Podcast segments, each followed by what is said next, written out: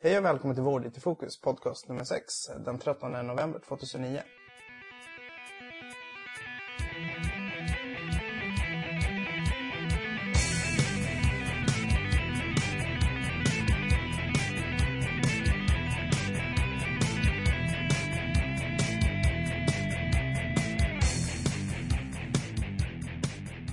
Hej, jag heter Stefan, jobbar på Tri.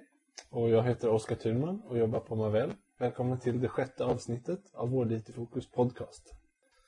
Det är första gången vi sänder live. Absolut. Ansikte är, mot ansikte. Precis, det här är ett spe- väldigt speciellt avsnitt här att vi faktiskt testar att sitta på samma plats samtidigt. Ehm, tidigare har vi kört inspelningar via Skype, fått lite fördröjning, lite sämre flyt sådär. Nu kan jag titta upp från skärmen här och så sitter Stefan faktiskt där. Ja, se, se om vi får till det bättre. Vi har haft... Eh, vi lyckades eh, förstöra en inspelning om det var avsnitt nummer fyra eller tre tror jag det var. När vi försökte sitta första gången ansikte mot ansikte. Men då, då var inte tekniken med. Och så det enda vi fick utifrån den var nog vårt OpenMRS-avsnitt.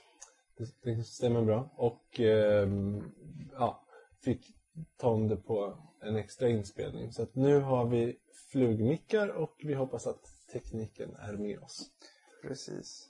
Ja, men vi hoppar direkt på huvudnyheten i och med att vi sitter på vår respektive lunchrast här. Så vi, vi kör väl på. Just det. Se om vi hinner spela in här. Just det. Ehm, huvudnyheter. Vi har eh, IT i vården som eh, rapporterar att IT-system förändrar vårdens hierarkier.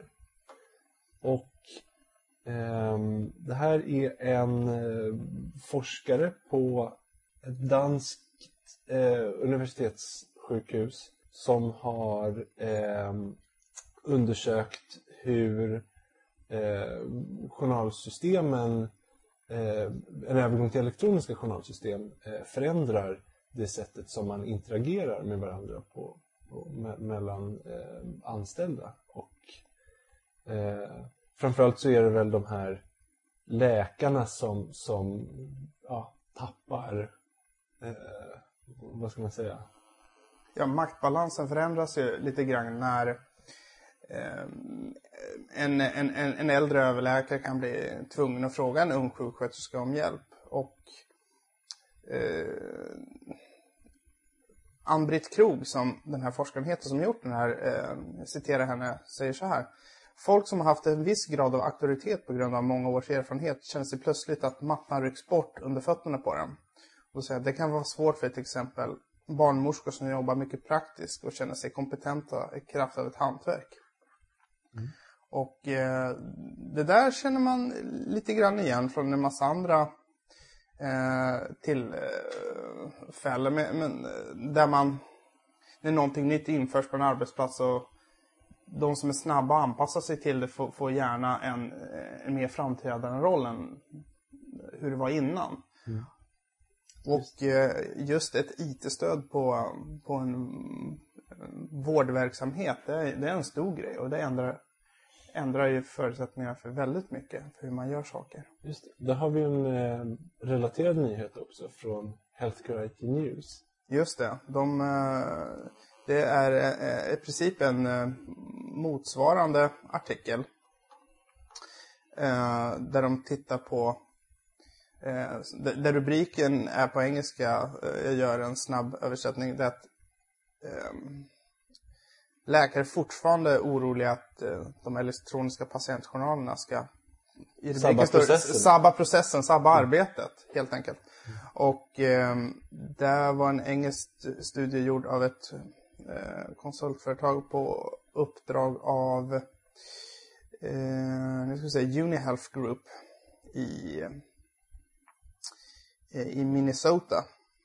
Och eh, då hittar de att, ska vi se här, 82 procent av de som infört ett journalsystem eh, såg en återinvestering för att eh, eh, såg det som en fördel att investera i ett eh, elektroniskt patientjournalsystem. Och av de 82 så uppgav 77 att de var tvungna. Mm. Det, det kan låta lite konstigt att just Eh, nej, vi måste... Ja. Jo, nej, men precis. Nej, men det, det handlar väl om att eh, ja, man tar inte tillvara på nyttan av att införa ett sånt här system när det kommer från yttre eh, liksom, påtryckningar. Och, och eh, om, om en av de främsta orsakerna till, till att man inför elektroniska journaler eh, är, är, just att eh, omvärlden ställer de kraven. Då tar man inte till, kanske tillvara det mm. i, i den egna organisationen optimalt. Precis. Eh, den här artikeln tar även upp att läkare och vårdpersonal måste utbildas i högre grad kring att kunna utnyttja de här systemen. Mm. Och eh, eh en sån här tvingande faktor som kan komma utifrån, så att, ni får till exempel inga bidrag om ni inte använder en elektronisk patientjournal från staten eller hur det nu kan vara i USA. Att man, man får liksom inga externa medel för att bedriva sin verksamhet om man inte jobbar med en journal. Och då kan det kännas väldigt påtvingat och väldigt, mm. eh, väldigt lite nytta ibland. Just det. Mm. Yes. Sen hade vi en kort nyhet eh, från IT-vården att unga vaccinskeptiker ska omvändas via internet. Och eh, det är en eh, eh, ny sajt som jag tror att det är Socialstyrelsen som står bakom. Ja. Eh, som heter, eh, har vi den exakta adressen? Det är... Du... Det är helt enkelt en, en sajt för, för att in, informera om att sprida budskapet att säga nej till svininfluensan. Just det, nej till svininfluensan.se. Precis.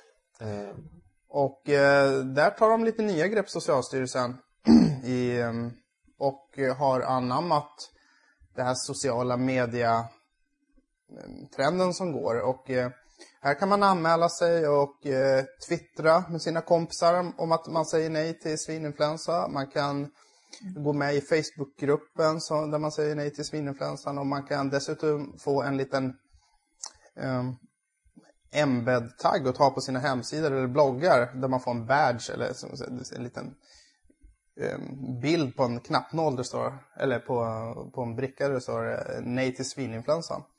Och uh, vill ni se hur den ser ut så gå till vårditfokus.se. Så.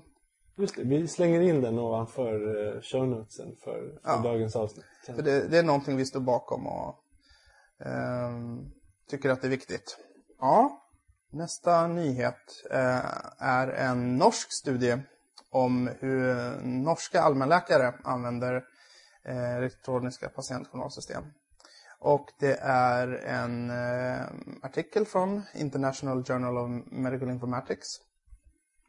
Och eh, syftet var att eh, utvärdera allmänläkarnas användning av de tre stora patientjournalsystemen med med tryck på att undersöka förmågan att eh, stödja viktiga kliniska arbetsuppgifter. Mm. Och eh, jämföra de här fynden med, med resultaten av en studie från de tre stora sjukhusen istället. Tre stora sjukhussystemen. Och eh, det, det, man kan säga är att, att läkarnas användningsområden på sjukhusen var jämfört med allmänläkarens mycket högre. Och eh, nej, förlåt. Nu, för, det är tvärtom. Allmänläkarnas användning av eh, sina eh, patientjournalsystem är eh, i allmänhet högre. Och det säger de beror på att eh, man har utvecklat de här patientjournalsystemen för primärvården då, måste vi anta i och med att det är eh, primärt allmänläkare då. Att de, de säger så här, att de har ut, utvecklats i Eh, med användarcentrerad design. Och de har fått en väldigt eh, spridd användning i, i, landet. Så de, alla känner till de här systemen och, och möter dem eh, även hos andra vårdenheter om de byter jobb och så vidare. Och eh, de har eh, kvaliteten och effektiviteten i det kliniska arbetet har ökat i kontrast till situationen för deras eh, sjukhuskollegor. Och, eh, och dessa rapporterar i sin tur att äh, vi använder inte elektroniska journalen så himla mycket och de upplever inte lika stora fördelar av ett sånt här system. Tycker jag är intressant. Eh, vill ni läsa artikeln så länkar vi till den i våra show notes. Just det. Sen på eh, nationell IT-strategi, nationella projekten, så har vi eh, några få nyheter nu i alla fall som har dykt upp. Eh, där bland annat eh, BIF-projektet går ut och eh, berättar om eh, nya patientdatalagen. Och det kan väl vara värt att, att lyfta fram några punkter om, om eh, hur de har, ja, vad, vad, de har kommit fram till utifrån eh, den, den, nya patientdatalagen. Mm. Det, det, handlar väl om eh, ja. en, samman, en sammanhållen journalföring egentligen och, och eh, patientens samtycke som, som en förutsättning för att hålla eh, journalinformation eller att hämta in från andra vårdgivare. Mm. Eh. Man kan väl säga att eh, vill man läsa mer om det här så har vi den i show notes. Men eh, en, en, punktlista med saker som tas upp är ju ett eh, som gäller lagkrav på system för sammanhållen journalföring. Det är att eh, det krävs ett aktivt val för att ta del av uppgifterna. Det vill säga patienten måste aktivt eh, vara med och läkarna måste aktivt också vara med mm. i det hela. Det, det är hela tiden. Eh, det ska, måste finnas en spärrfunktion, inklusive tillfälliga hävningar av eh, patientuppgifter. Eh, det ska finnas en samtyckeshantering. Det ska finnas en rättighetstilldelning samt identifiering vid åtkomst. Kryptering vid överföring av öppna nät. Loggningsfunktioner.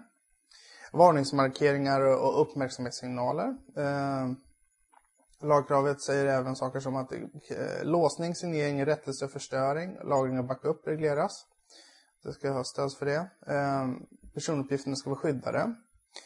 Eh, det ska finnas stöd för pseudonymisering, det vill säga anonymisering av journaluppgifterna om de används i utbildningssyfte. utbildningssyfte. Och det ska finnas en avgränsad åtkomst för monitorerare och forskning. Sen två sista punkterna är att vårdgivare som delar Eh, deltar i system för sammanhållen för journalföring måste skriva avtal om samarbetsformer samt ha avtal som reglerar ansvaret för personuppgifterna. Och att krav på gemensamma ledningsrutiner samt rutiner för avvikelsehantering och samverkan vid misstanke om otillbörlig inkomst måste upprättas. Så det, så det är väldigt konkreta saker som det kommer ner till en, en ny lag om, mm. om faktiska utformningen av, av systemen. Och då kan, kommer vi in på, på en, en närliggande nyhet som, som är den nationella patientöversiktens del i det här som också, som också har varit med då i, i att knåda eh, den nya patientdatalagen som, som har kommit ut med eh, en gemensam tolkning mm. eller, ja, en nyhet om, om att den, den, en gemensam tolkning är en förutsättning för de här nationella IT-projekten. Precis, och, mm. och från nationell patientöversikt så rapporteras det från projektet patientdatalagen i praktiken. Och eh, där säger eh, Eva Järrelgård som är projektledare för eh, patientdatalag i praktiken att vi ska ge rekommendationer för en nationell tolkning och tillämpning av patientdatalagen där regelverket uppfattas lika av de olika aktörerna och av patienterna. Det är en förutsättning för att nationella IT-lösningar ska fungera. Och eh, vill ni med de punkterna vi nämnde innan och med det här patientdatalagen i praktiken-projektet så är det meningen att man ska börja få riktlinjer, regler, rutiner eh, för sina lokala eh, system mm. och, och, för att kunna hantera gemensamma policies för att uppleva, för att eh, uppfylla lagkraven. Just det. Och det, det rekommenderar jag alla som jobbar med att ta, ta titt på det här för det, det, är, det är på intet sätt svårt utan det, Oftast är det ganska intuitivt vad man behöver göra, men det som sätts upp här är ju en effektiv checklista egentligen. Mm. På saker som man inte alltid tänker på man behöver sätta upp. Just det. Ett, ett tredje exempel egentligen på, på, på nyheter vi hittat kring det här, det är ju det här med att antalet anmälningar om brott mot patientdatalagen ökar. Eh, om vi hoppar fram lite så, så, är det en nyhet från, från IT-vården här, från, från igår. Just det. Eh, nej, från i förrgår. Eh, och, och Det handlar om att, att man i bland annat Stockholm har, inte hinner med att anpassa systemen. Just det. Eh, och och eh, att, att när då Datainspektionen har, har gått in och, och konstaterat att, att du måste göra saker, ja, då, då har man, eh, vad det nu är, en, en viss tidsperiod att, att agera och, och sen så ska, ska liksom anpassningarna rullas ut efter det. Eh, kon konkret är det att de här olika landstingen som landstinget i Östergötland, Gävleborg, Stockholms län. De har fått in anmälningar från patienter som vill kunna spärra sina patientuppgifter med stöd av den nya eh, patientdatalagen. Och det har inte gått. det går inte just nu. Alltså det, det finns... Eh, de flesta systemen har ju inte eh, ett systemstöd för lagen än. Utan man förlitar sig på manuella processer och loggfiler traditionellt sett. Och, då, då, då blir det svårt att på ett snabbt sätt kunna avgöra huruvida en läkare har haft tillgång till material kring en patient. Eh, I journalerna brukar det ofta finnas eh, några typer av rutiner för det här, eh, om än manuella.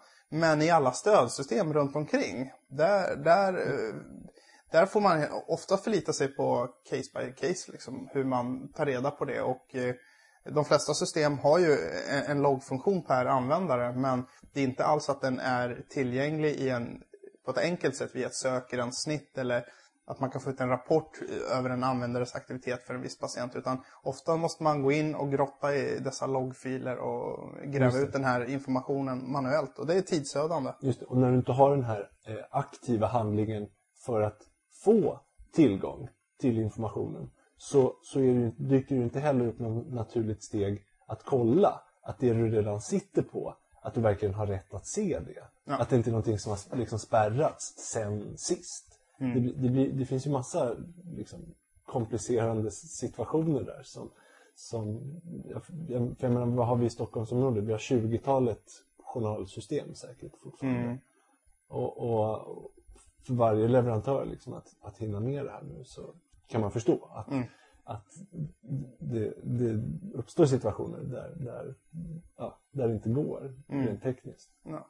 Och, och leverantören har ju i och för sig inget krav i systemet annat än att just loggfilerna finns där och att informationen finns tillgänglig. Utan vill man göra det här på ett effektivt sätt så är det upp till beställarna att säga att det här måste finnas tillgängligt på ett enkelt sätt i journalen. Det måste gå att kunna spärra uppgifter eh, på ett lätt sätt. Och, och, och, med, och med stöd av patientdatalagen. Inte bara att... Eh, för patientdatalagen säger ju faktiskt inte hur journalsystemet ska fungera. Nej, precis. Lik, likväl som att, som att har man inte ändrat rutinerna också för hur man hanterar de här uppgifterna, att man faktiskt, eh, ja, har man en manuell rutin till följd av att man saknar ett effektivt stöd i systemet, ja, då, då, liksom, ja, då åker man på att ändra sina rutiner. Då ska man faktiskt lyckas föra ut det också i, i verksamheten. Eh, så, att, så att man liksom fångar upp de här bitarna. Jag, jag, jag kan tänka mig att den totala tiden manuellt arbete som kommer gå till sådana här arbetssysslor som att spärra, kolla, kontrollera, se till att det finns samtycken. Nu när det finns ett lagligt stöd eh, kommer öka drastiskt. Ja, innan man liksom automatiserar och kommer över det. kurvan. Ja, precis. Mm. Yes. Ja, Ska vi hoppa på ett par internationella nyheter? Ja, kan göra? Eh, där såg jag, på tal om det här med, med eh, tidigare nyheter, vi hade en, en idag också om, om amerikaner som uttalade sig om, om eh, svårigheter eller, eller liksom motstånd vid införande av elektroniska eh, journalsystem. Och där har jag en intressant siffra här från Healthcare IT News Ja. där, där man har eh, eh, följt upp användningsgraden av, av elektroniska system inom olika funktioner. Och om vi tittar då på hur eh, läkare använder journalsystem så, så i USA så är det bara 46 procent. Alltså mindre än hälften av alla läkare som jobbar i, i ett elektroniskt journalsystem. Eh, leder ligan gör Holland vilket hänger ihop med, med det här om att ja, de, de är liksom mest utvecklade IT-nationen när det gäller hälso, hälso och Vi, sjukvård. vi rapporterade även i ett förra avsnitt att de hade, låg etta på en eh, lista i form av de som använder elektroniska patientjournalsystem och gör det bra. Precis, precis. Och, och eh, Sverige kommer in på, på en delad eh, tionde plats tror jag, eller någonting sånt. Men, men 94 procent av, Mm. av alla eh, läkare i, i Sverige. Just det. Mm. man, man ser att det finns, de, de är där i, USA, där, där Sverige var för, för kanske tio år sedan. Just det. Eh, Och, och det är precis det det här handlar om. Att de, man, man tror att USA kommer hamna på efterkälken och inte kunna vara ledande inom de här teknikområdena om man inte har liksom en stor bas eh, av, av användare. Mm. Jag ser också i siffrorna här som i artikeln är att några andra som ligger före oss är bland annat Nya Zeeland och Norge på 97 procent vardera av an... Italien också, det tyckte jag var spännande. Men, men de, jag tror att de har nationella eh, system som, som man behöver använda ur, Mm. ur liksom betalningssynpunkt, vilket, vilket har för- fört in Mm. Men, men den där siffran kommer väl all, aldrig kunna bli 100 för man har ju alltid en åldrande population läkare som fortsätter att jobba i någon mån men inte på en enhet. Man, man slutar ju aldrig liksom vara läkare i Sverige utan det finns ju väldigt många läkare som fortfarande sitter hemma med ett gult eh, receptblock absolut, och, absolut. och skriver ut medicin till sig själv. Eh, här kan man undra vilken grupp täckning man har när man Ja. har plockat siffran. Ja, precis. Men eh, jag tror överlag att Mm. det är väldigt bra siffror för Sverige ändå. Ja, precis. precis. tycker jag. Ehm, Sen en, en annan rolig nyhet, det var ju det här med, med eh, en, en beräkning av tillväxtpotentialen inom det här området som, som då i, i eh, USA kallas för Healthcare IT. Och, och då var det eh, en, en konsult där som, som hette Sienta Advisors Global som har, har gjort en, en genomgång av, av Healthcare IT och förutspår att, att den här branschen kommer kunna växa med, med 11 procent årligen fram till 2013.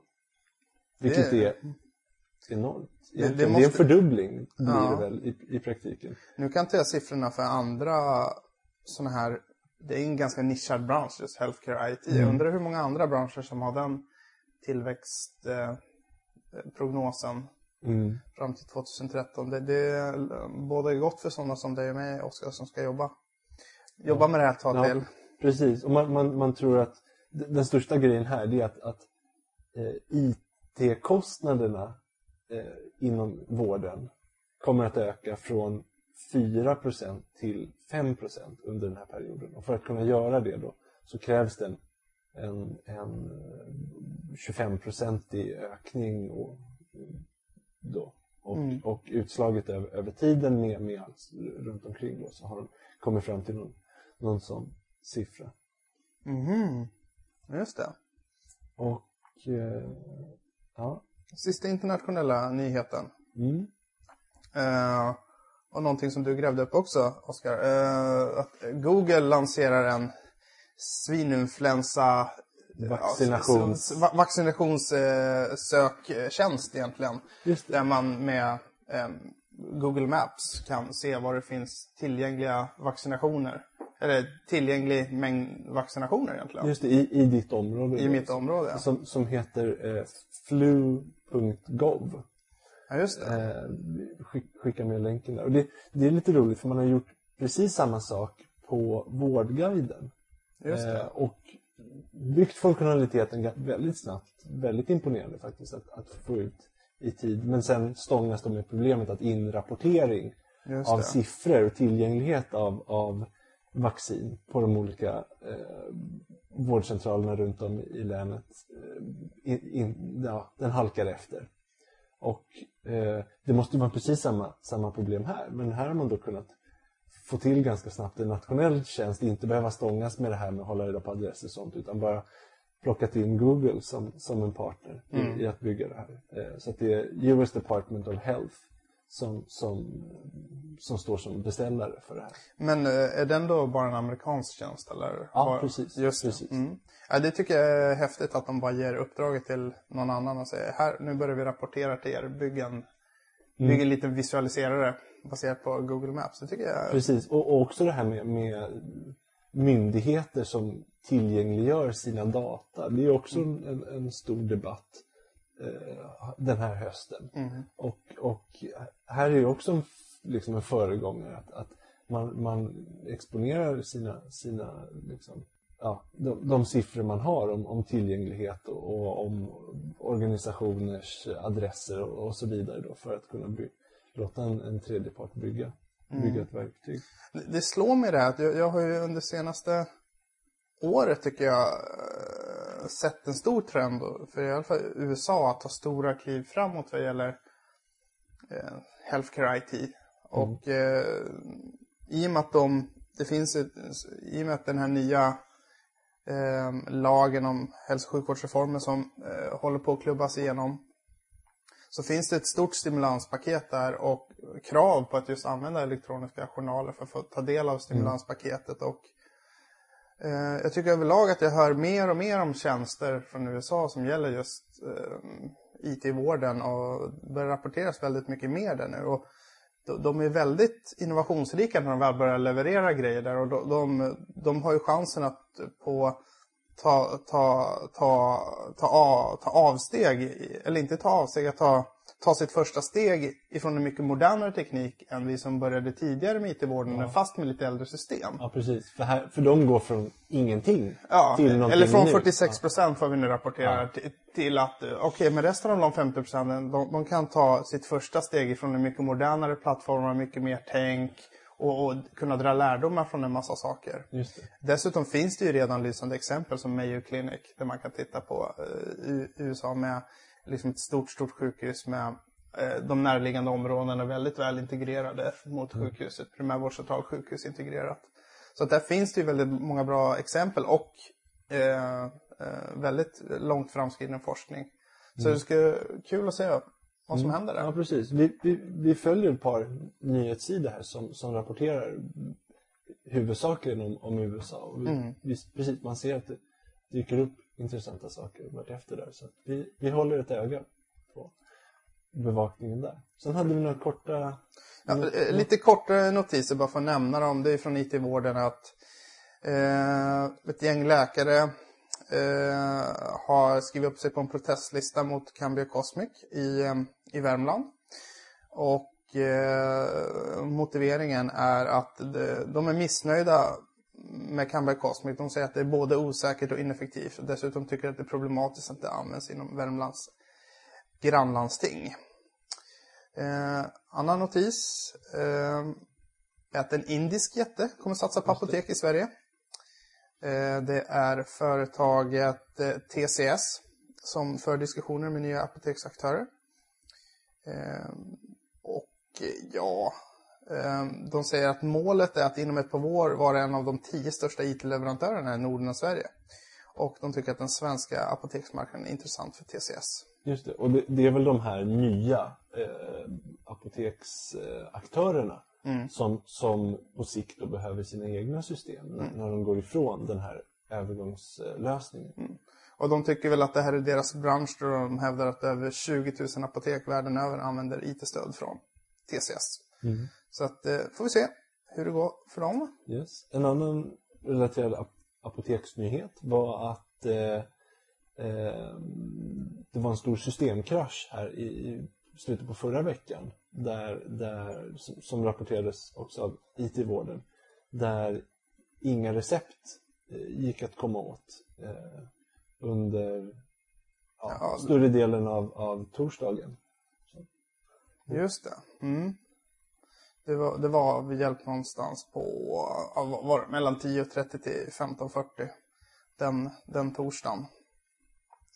Ehm, de hade avbrottet en timme men sen hade de problem med överlastning resten av dagen tills det började jämna ut sig. Mm. Mm. Yes. Ehm, Obehöriga kan läsa patientjournaler, skriver IT i vården den 5 november. Och eh, det var eh, Sveriges Radio P4. E4 som, som ursprungligen precis rapporterade om att man i, i landstinget i Östergötland inte gör några rutinkontroller för att upptäcka dataintrång från vårdanställda. Det här tycker jag em, knyter an till det vi sa tidigare om patientdatalagen. Att allt sånt här måste ske manuellt. Eller sker manuellt nu. Och, em, men Det måste finnas rutiner. det måste finnas rutiner för det. det, det jag, jag vet inte om något journalsystem nu som har en mappning över etablerade vårdkontakter för en läkare. Ja, nej, det är, Det, det, jag tror inget, inget av de stora journalsystemen som har en sån intern lista redan nu. Och det är ju förutsättningen för att till exempel kunna genomföra BIF.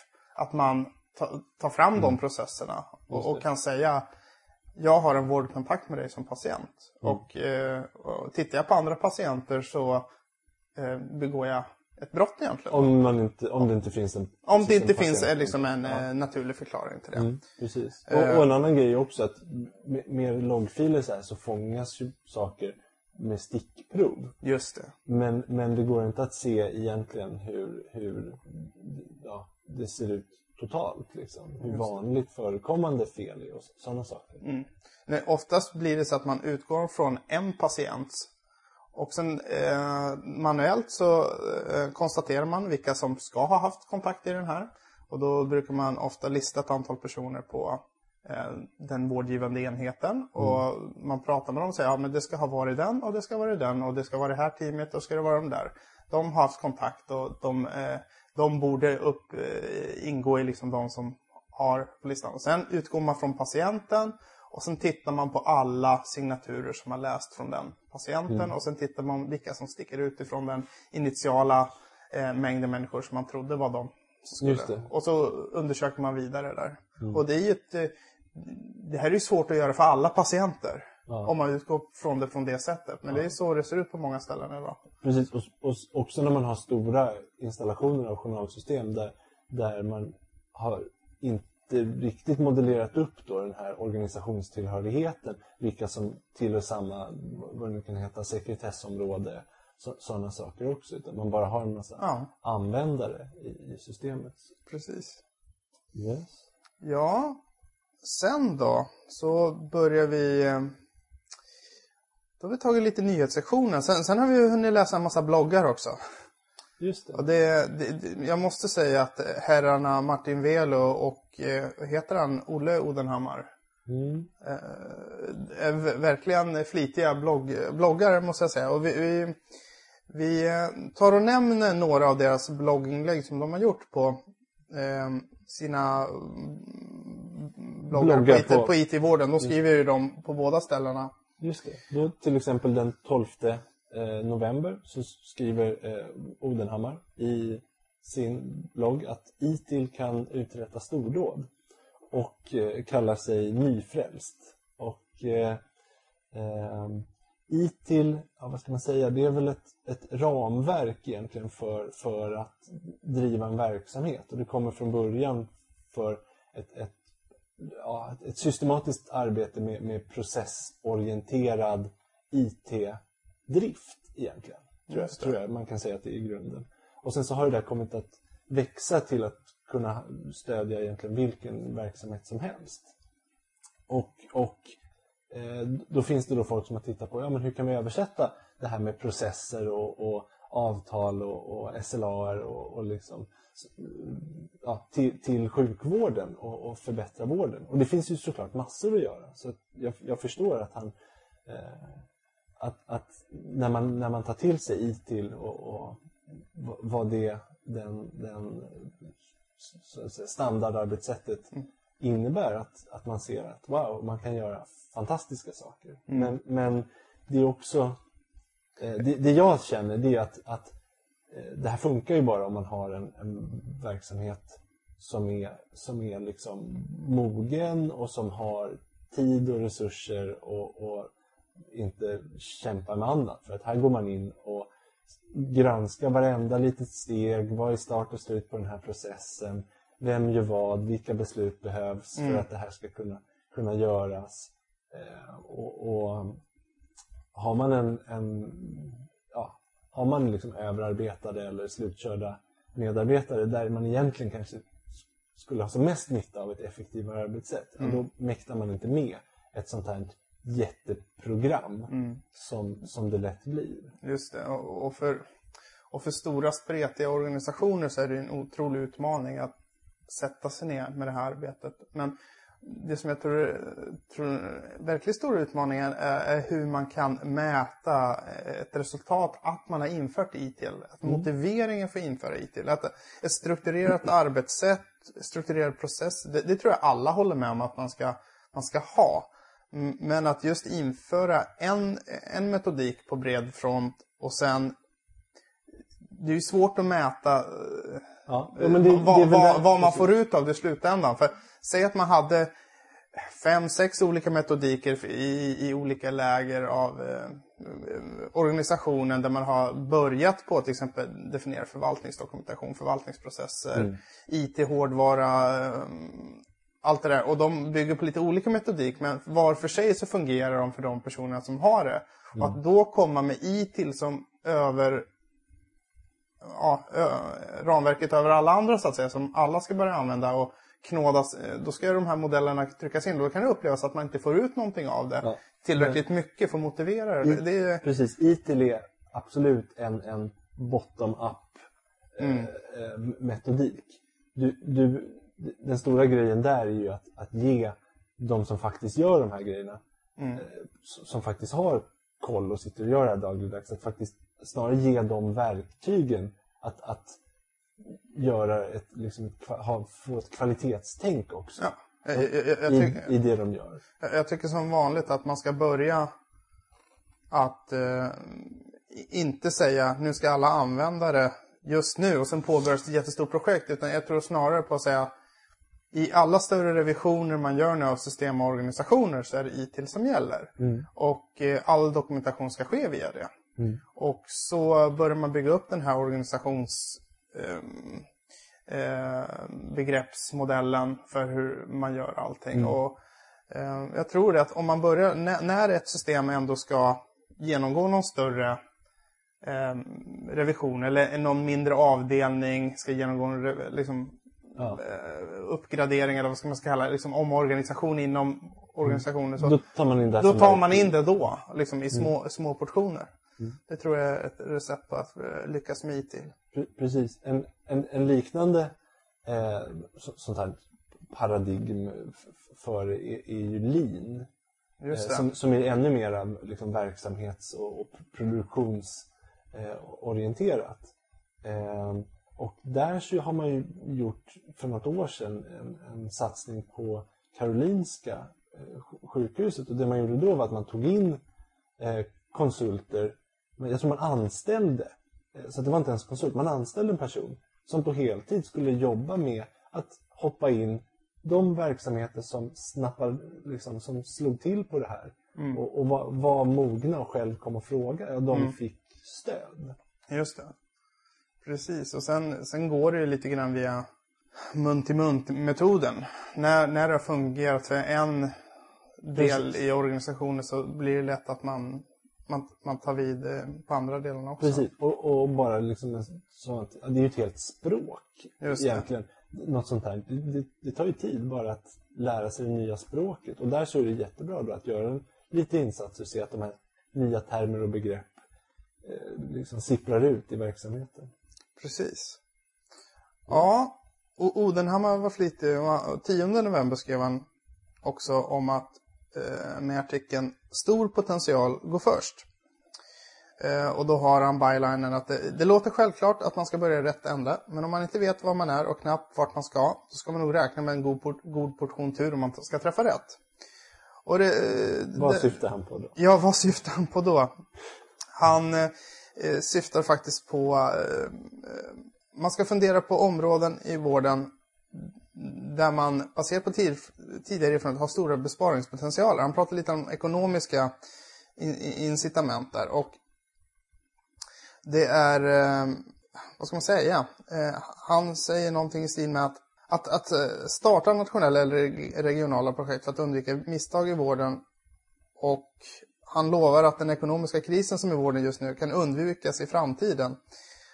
Och om man på ett bra sätt kan klura ut vad som är viktigast att göra först. Mm. Och um, det, det, han önskar att man kunde dra igång ett mediadrev som säger att uh, gör rätt sak först. Men det...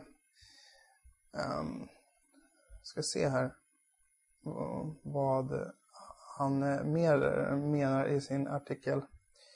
Um, han tar upp hur, att det sker ganska mycket misstag i vården och att de kostar. Och... Eh, att en investering är att minska antalet just det, mis misstag, misstag i vården. Och, och, skador och sånt i vården då. Det, det skulle kunna... Eh, den, kostnaden för, för dem är, är större än, än vad, vad det skulle kosta Mm. Satsa på att ja. förbättra kvaliteten, införa bättre... Mm. Ja. Jag tror jag var lite otydlig, men det, det han menar är att liksom, en, en, viktig besparingspotential är att man kan minska antalet misstag man gör i vården. Och eh, för att göra det så tycker han att liksom, man ska kunna använda IT till det här. Eh, och han säger att man inte är så himla duktig på det här. Och att man liksom man inte följer upp ordentligt. Men jag, jag, jag tycker inte det. Jag tycker att jag tycker man hör om Lex Maria-anmälningar och att på alla ställen jag har varit med om så finns det upparbetade rutiner för incidentrapportering. Utan utmaningen tror jag väl egentligen att eh, konsolidera alla så här incidentrapporteringar. Mm. Eh, uppåt i organisationen och att man tar tag i det där. Mm. För att de enskilda verksamheterna är duktiga på att rapportera och duktiga att förbättra sin del i det hela. Men, men hittar man systemfel så är det viktigt att agera på det och införa IT-stöd också. Precis. Eller in, inte för IT-stödet uh, själv, men att uh, det kan finnas en potential, potential där att kunna uh, konsolidera där och, och mm. försöka ta, ta hand om allt det här på ett mycket bättre sätt än individuella incidentrapporteringssystem, kanske baserade till och med på papper som går till en liten organisation inom vårdverksamheten. Och, utan här behöver man kanske kunna systematisera och katalogisera misstagen per klinik, per och, mm. och kunna se det här ordentligt. Mm. Så att eh, jag håller med om att det, det, går absolut att minska misstagen men jag tror att just rapporteringen av det, det sköter de rätt bra idag men det, det kanske inte systematiserat tillräckligt för att kunna leda fram till konkreta åtgärder. Mm.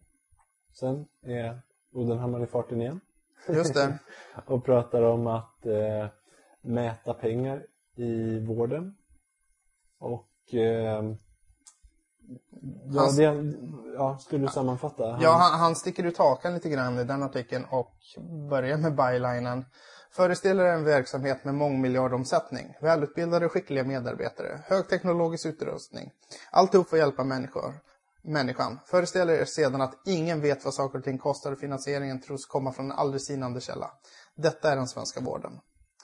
Uh, och där går han eh, och fortsätter i sin artikel med att, uh, jag försöker parafrasera och säga att Eh, Eh, han försöker mena att man brottas med en, en, ekonomisk kris, att eh, man inte kan riktigt hålla i skattebetalarnas pengar, att man eh, eh inte riktigt är så effektiv med pengarna som man borde vara.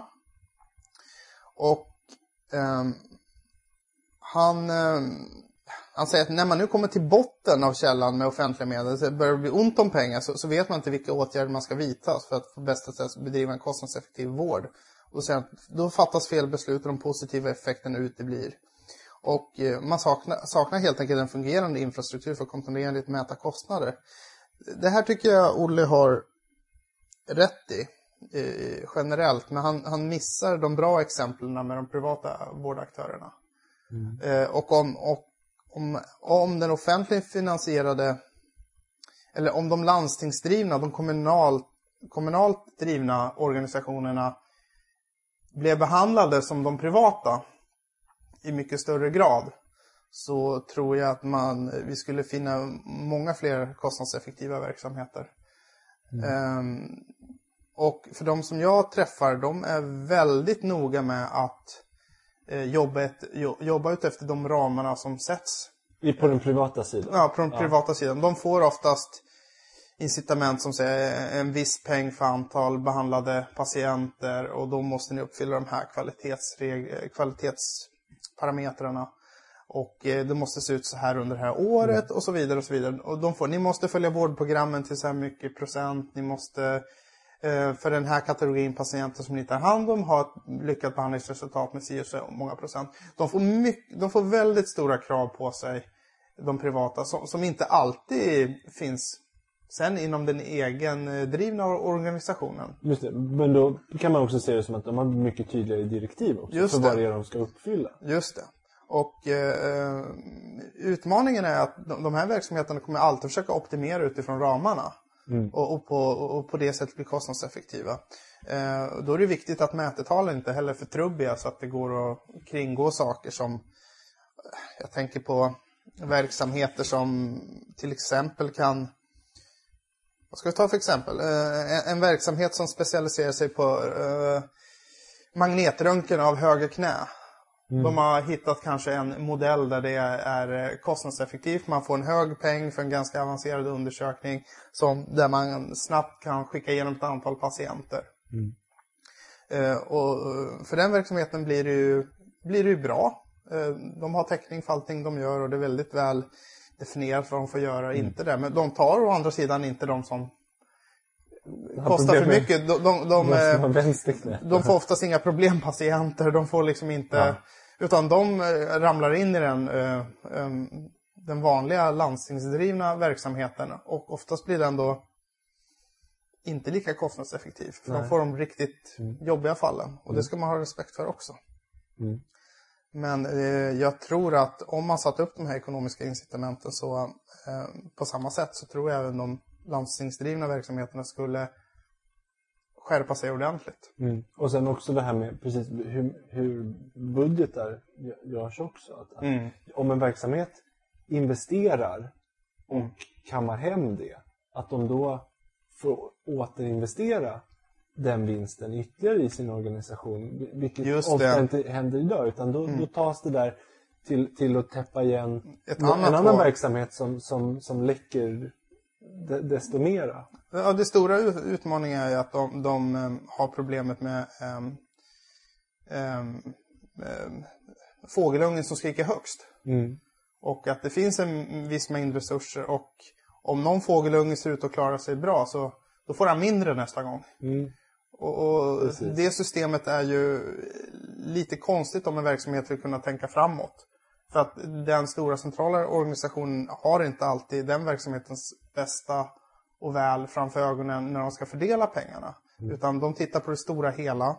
Och om då den här verksamheten vill spara pengar för att göra en investering framåt så måste de äska pengar uppifrån. För de, får, de kan inte använda sina pengar för den årliga verksamheten för att samla in Just det. Eh, Utan det måste alltid äskas uppåt till någon central eh, beslutsgrupp där de får säga att de, får köpa in en ny maskin, de får köpa in en... eh, Ja, lägga till någon ny IT-modul eller vad det nu kan vara för något. Men det, det, är ingenting de gör med sina vanliga rullande pengar. De får inte spara och gneta ihop och bli effektiva. Utan gör de det så tas de ifrån pengen som de har tjänat in och så ges det till någon annan.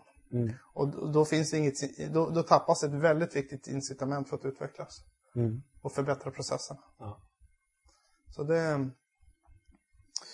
Sen har vi Martin Velo som 9 november skriver artikeln som heter Evidensbaserad medicin igen.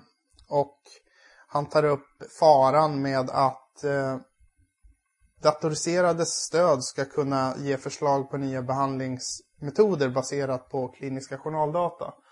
Och eh, han, är, han är ganska eh, hård i sina ord och det är lätt att tro att ingen typ av eh, analys på kliniska journaldata ska göras när man läser artikeln. Ja, att det- liksom det, in, det går inte att eh, få fram liksom, värdefull ny kunskap Precis. från journaldata. Och, och eh, det han har rätt i är, och man måste vara noga med det, att man får inte fram en ny evidensbaserad kunskap. Utan man får en kunskap som är, är, är mer att... mm, eh, klassas som eh, anekdot, er, eh, ihopsamlad anekdotinformation, men som inte är faktiskt testad i en randomiserad studie eh, och får få ut det på rätt sätt. Men, någonting, men någonting om, om, eh, om man tittar till exempel på, på att man har, man har infört någonting baserat på något evidensbaserat. Eller man har, Just man har en, ett, ett, en sån metod att, att, eh, att jobba efter. Mm. Då, det som faktiskt står i journalen det är ju utfallet av Just det. det. arbetet man har gjort. Och det, det tänkte jag säga, det här, det här är en viktig distinktion att det som man ändå har tagit fram med evidensbaserade metoder är ju definitivt mätbart i journalen och, och ska göras det med, eh, med regelbunden frekvens. Det, det är någonting jag jobbar med dagligen, att de kvalitetsmått som har bestämts nationellt, de vårdprogram som har bestämts och de kvalitetsparametrar som bestäms i de vårdprogrammen. När man har dem bestämda från början så, så är det att analysera den kliniska informationen i journalen är oerhört centralt för att man ska kunna utvärdera hur bra verksamheten går. Och eh, där kan man upptäcka väldigt många saker med processen i verksamheten. Allt ifrån hur man för vissa patientgrupper, eh, om vi nu säger att väntetider på en eh, akut är, eh, är en sak som man blir bedömd efter så, så kan man enkelt mäta det. Mm. Utifrån journalsystemet. Och, Och så och, och, gör man en förändring då så kan man då följa upp om det, hur det har slagit. Precis. Och, och gör man bara ordentliga rapporter så är det lätt att kunna se för vilken grupp man misslyckas med. Ta en viss diagnosgrupp som man misslyckas med att uppfylla väntetidskraven eh, och så vidare. Och det är någonting som jag vet att de privata aktörerna jag jobbar med eh, och även de andra eh, landstingsdrivna aktörerna, de är när de har de här måtten är de väldigt nyfikna på att- se hur de följer dem och, och kunna ta åtgärder kring dem. Eh, och då, då är det första instrumentet man har egentligen journalen och dess omkringliggande system för att kunna ta fram de här sakerna. Och det- det, leder oftast till eh, förändringar i verksamhetsprocessen.